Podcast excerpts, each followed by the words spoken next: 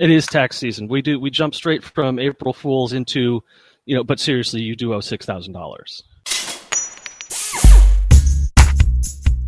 You are listening to the PHP Ugly Podcast, Episode 5, recorded Saturday, April 9th, 2016.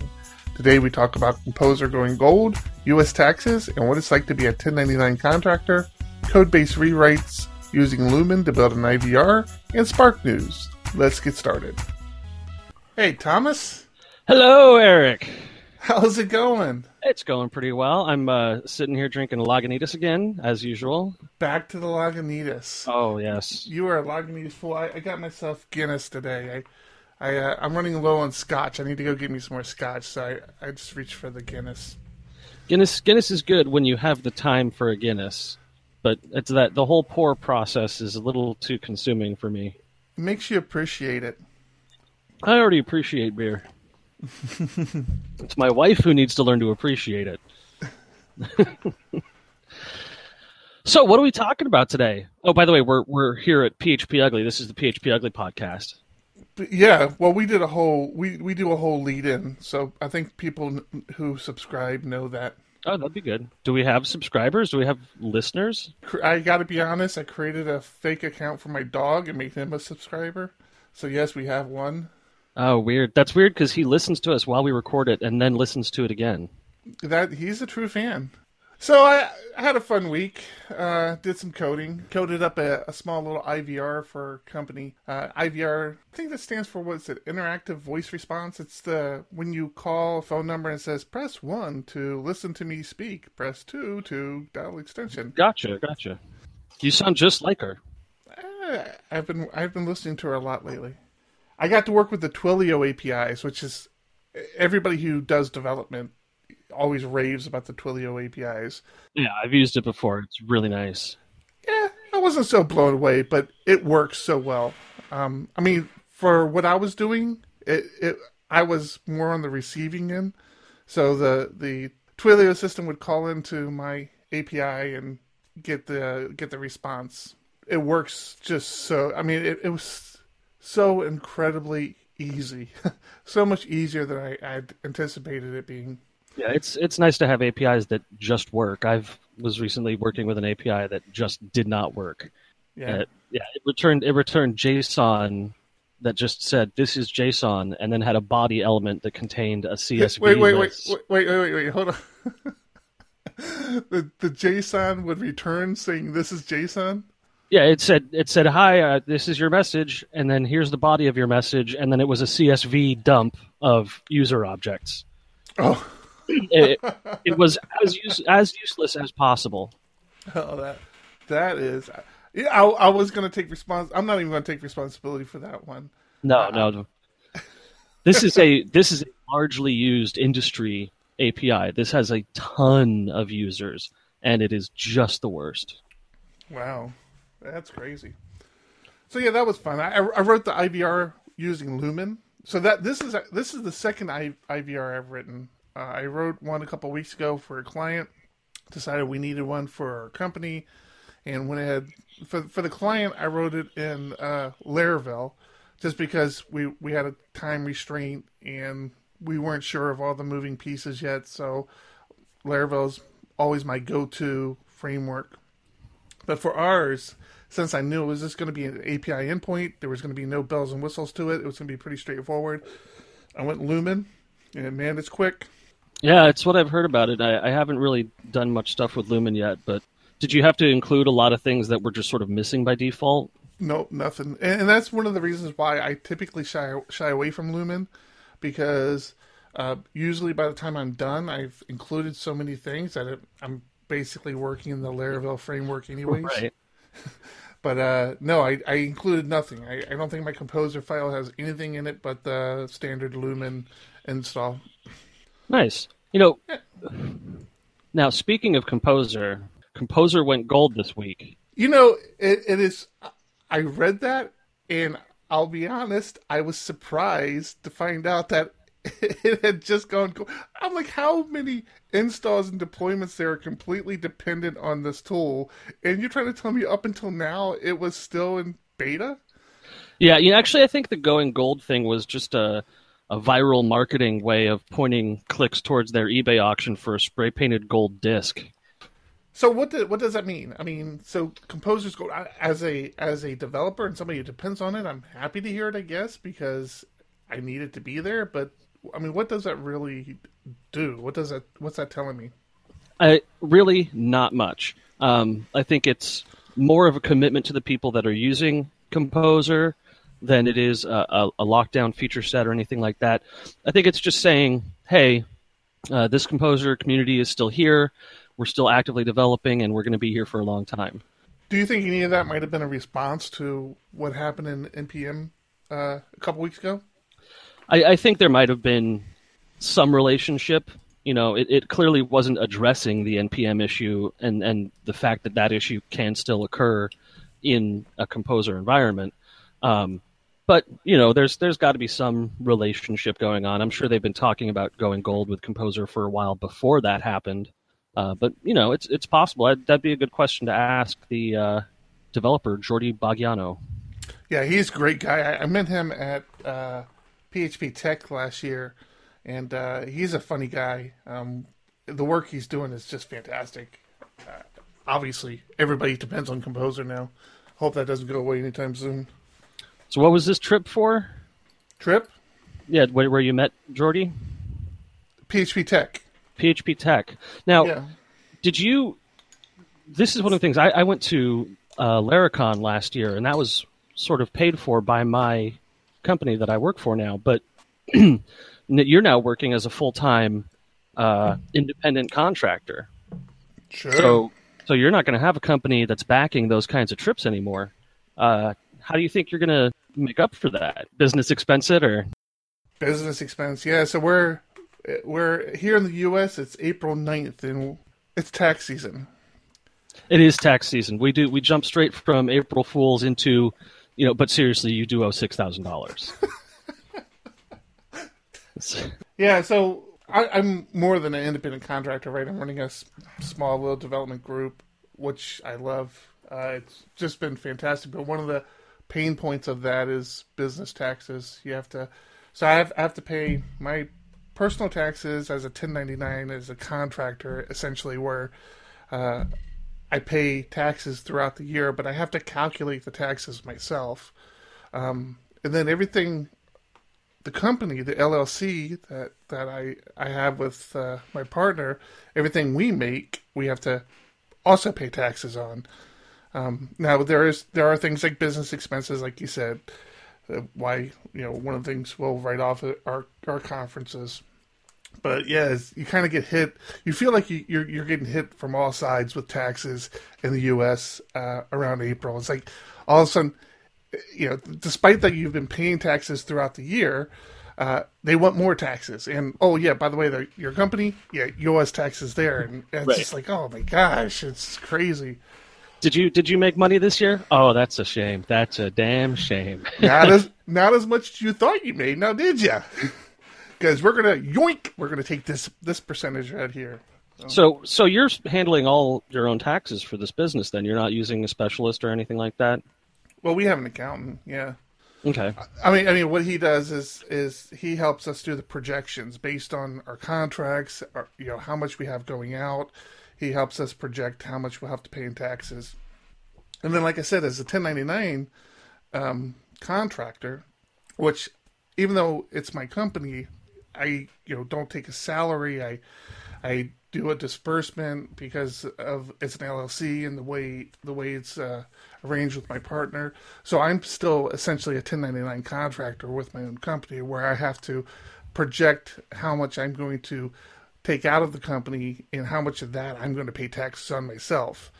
Um, and what you have to do is you've got to project that through the year. So throughout the year, every quarter you have you have to pay the taxes. And when you're an employee of a company, this is transparent. Like you don't even realize that you're you know they take taxes out of each paycheck for you. So it's just sure. you don't even think about it. And what a lot of people don't realize, at least here in the U.S., I don't know if this holds true globally, but here in the U.S., even though you're paying taxes, your company actually also pays taxes for you because of you as well. So right, and I, of, I remember hearing at some point that uh, expenses on an employee are thirty percent or so overhead of the uh, amount they're being paid.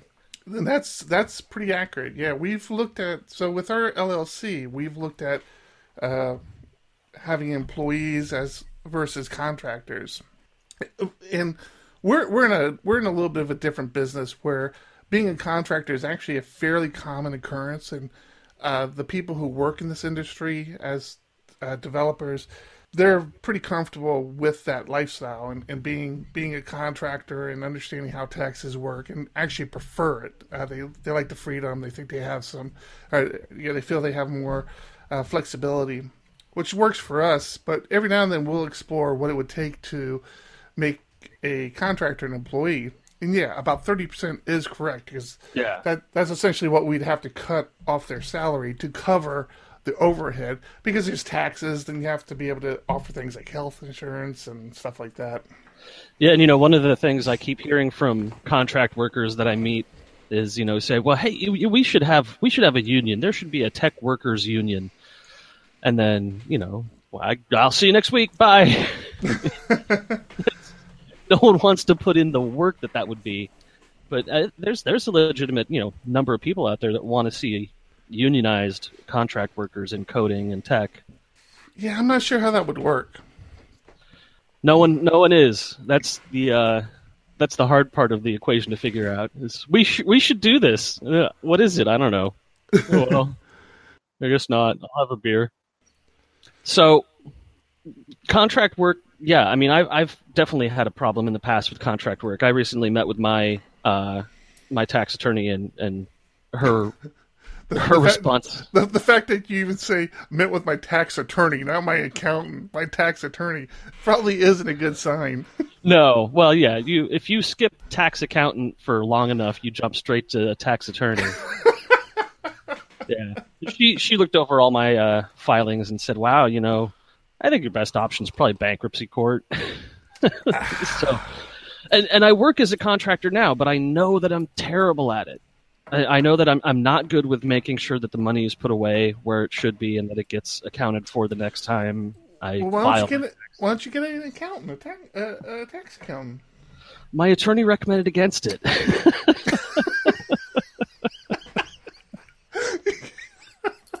I might start to question your tur attorney's credentials. she you she does not answer questions. She's very very strict.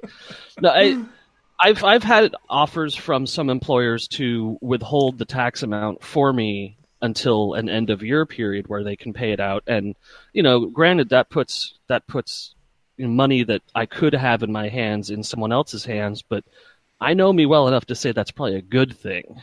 Yeah. That's that's probably the better option for me. and quite frankly, that's that's why when you're an employee, that's why they take the taxes out for you. There, it's just, it's the same principle. Um, I, I mean the the argument, especially from people who are very financially savvy, is I would rather have the money because I can do more with it. I can put it into accounts. I can get interest. I can blah blah blah, and Right. I can earn money on it. You know, they feel like they can take the money, earn money from the money before they have to pay taxes on it. And there are people out there that can do it. I know I'm not one of them. Yeah, I'm, I'm- I- absolutely not one of them. I'm that guy. Is yeah, I'm the guy. Like, if I ever hit a million dollars in Vegas, I'd just be like, yeah, no, take half of it for taxes right now. We don't even have to talk about it. Just take it, and I'll be happy. Yeah, I would just straight up give it to my mom and tell her to don't let me screw this up. I'm, I'm a little too reliant on my mom's financial advice. She wouldn't have to be a tax attorney, is she?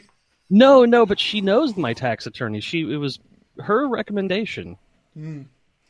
Are we uncovering a conspiracy? Ah, you know, I'm My just- mom did retire early.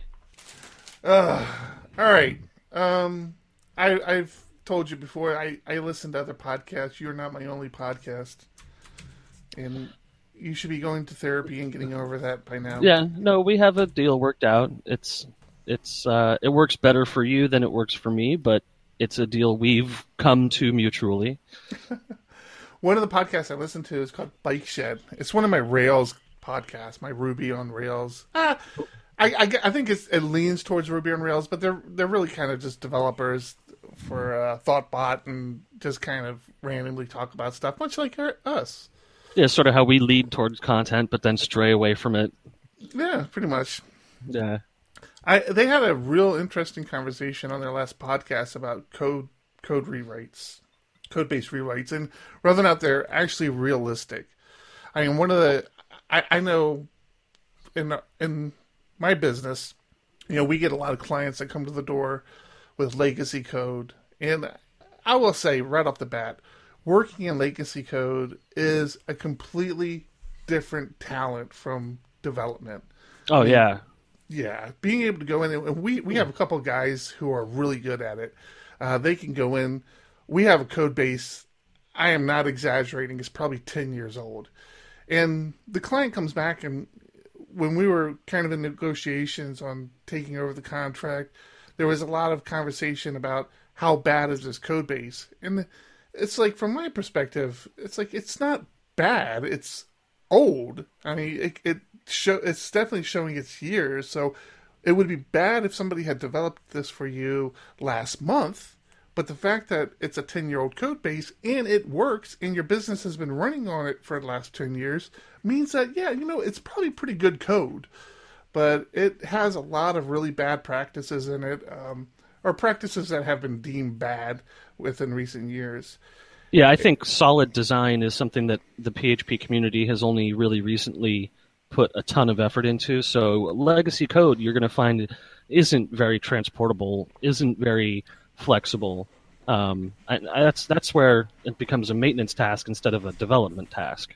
Right, and again, these guys uh, who can get into other people's code bases that have have been you know written five, six, ten years ago, and start to make sense of it man, I tell you what, I'm glad we have the guys we have that work in that legacy code base because they're awesome, and and they, they keep they keep the little gerbils spinning the wheel because uh, without it, that our client's business would just cripple.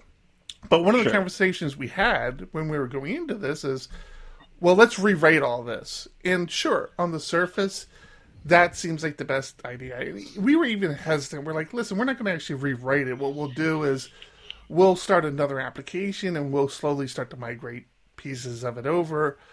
But there's always this request from clients of we want to just rewrite the system. And as easy as it is, especially when you're trying to get their business, you want to sit there and say, "Yeah, that's a that's a great idea. We'll just we'll throw it all out the door and just start from three hundred hours, and we'll get I'll get my best eight guys on this. We'll be working full time for months and months.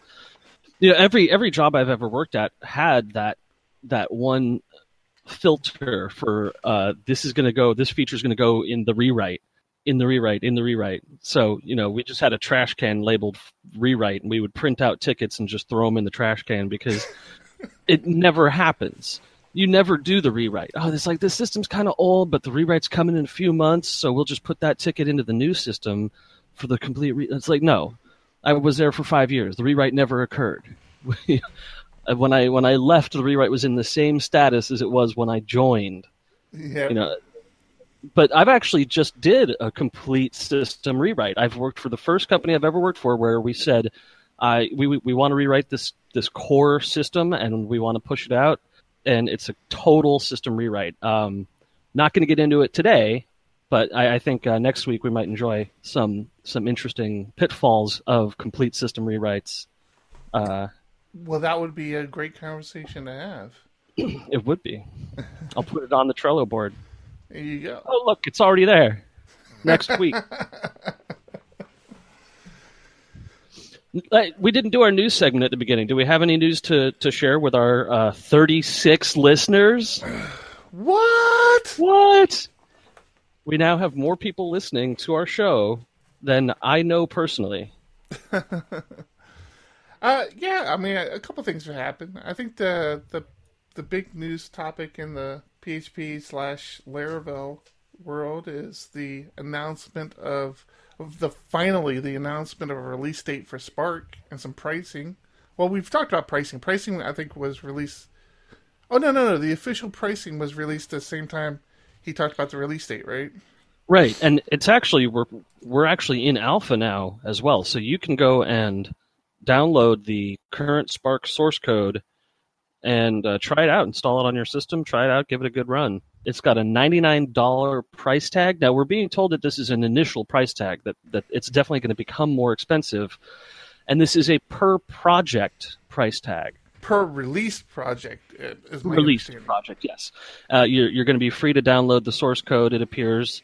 Uh, you can do all your own testing you want to, uh, but once you release it, now this is an honor system payment too. If you release a project on Spark and don't pay for it, then you're just a jerk. Uh, which I think is a perfectly fine payment system. I think that's Do you? you know for an open source, yeah for an open source project like this, that's totally acceptable. Okay. It, it puts it puts the onus on the customer being a a nice person, which maybe isn't you know uh, maybe that's a little too trusting, but the, you know you're either a jerk about who can have it and use it, or you're a jerk for using it without paying for it. And I think Taylor's chosen the I'm going to be a nice guy route.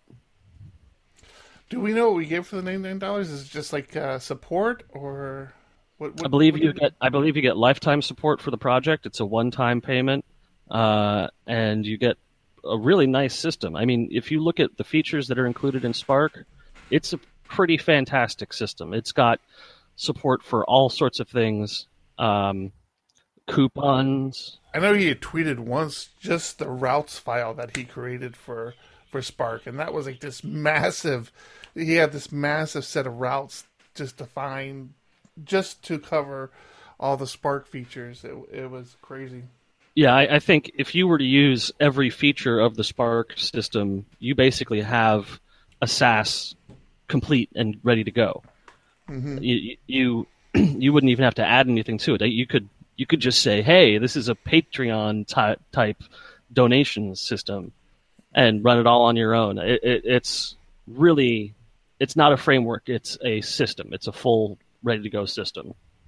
Yeah, I'm looking forward. I, I will probably purchase a license. I, I don't really have anything to, to use with it right now, but I think it would be fun to play with and see what we can do with it.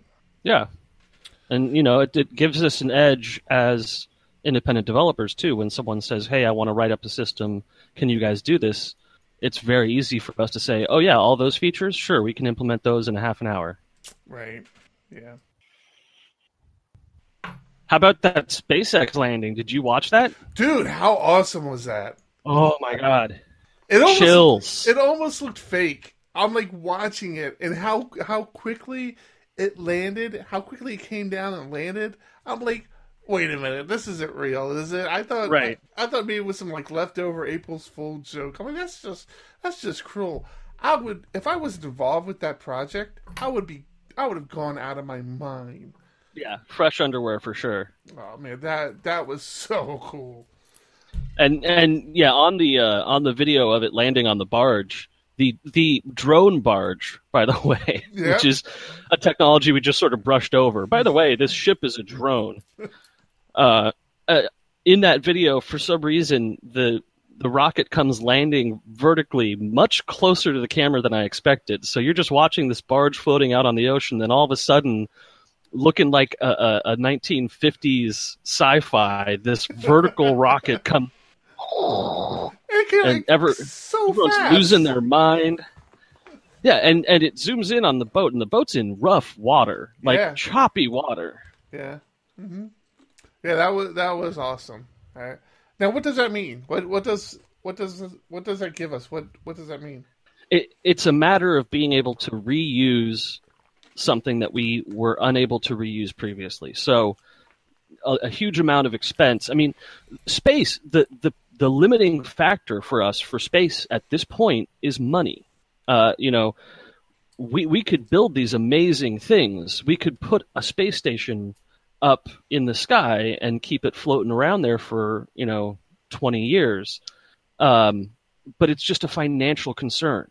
And when we have rockets that are reusable in this fashion, that can be safely landed uh, far away from a, a a populous area, then we start cutting down costs. We start making things more financially viable. Um, and if, if you see a, a new space station ever plan to get built, you're going to see it using these kinds of uh, reusable technologies. Yeah, it's cool. It was amazing to watch. I I definitely uh, I definitely watched the the video. I didn't realize it was going to be live when it was run, so I had to watch it afterwards. But uh, really fantastic to see triumphs of technology like that. Yeah, we we live in the future. It's cool. Yeah, and and the feed that we were watching was just focusing on this this re-landing functionality. Not to mention the fact that we did deliver a payload to the International Space Station when we launched the rocket. You know. Oh, I didn't know But- that. yeah. I, I thought I thought the rocket had just taken off and come back and landed. No, no. It, the the rocket was launching the Dragon capsule. So this was the third time that the Dragon, or sorry, the fifth time that that Dragon capsule was reused in this way, and this was the first example of the reusable rocket in this way. So many components went up and came back Back separately as reusable devices. Wow, that is super cool. All right. Well, I think we've come to a good spot to end here. We've we've lost another another large chunk of time for our many listeners. Yeah. Not to mention ourselves and myself. I end up listening to the podcast like four or five times by the time I'm done editing it and I listen to it on the device to make sure the stream worked and all that. So yeah, I'm so looking forward to listening to this show over and over and over again. I like to leave little memorable moment, moments in there that you'll only catch on the on the fourth listening. I'm I'm the George Lucas of podcasting. Well, we want to thank you for listening to this episode of PHP Ugly. We want yes, thank you and apologize. Thanks for listening. We're sorry. That's just going to be our ending. we're just going to start saying we're sorry. Like that, that's going to be the bumper at the end. Yeah. No, it's Tom's it's Tom's nap time, so we've got to go now. All right, thank you all. Thank you guys. Bye. Thank you for listening to the PHP Ugly podcast. PHP Ugly can be found on Twitter at PHP Ugly. You can also follow the host, Tom Rideout, on Twitter at Real Rideout, and myself, Eric Van Johnson, on Twitter at Showcom. That's spelled S H O C M. See you next week.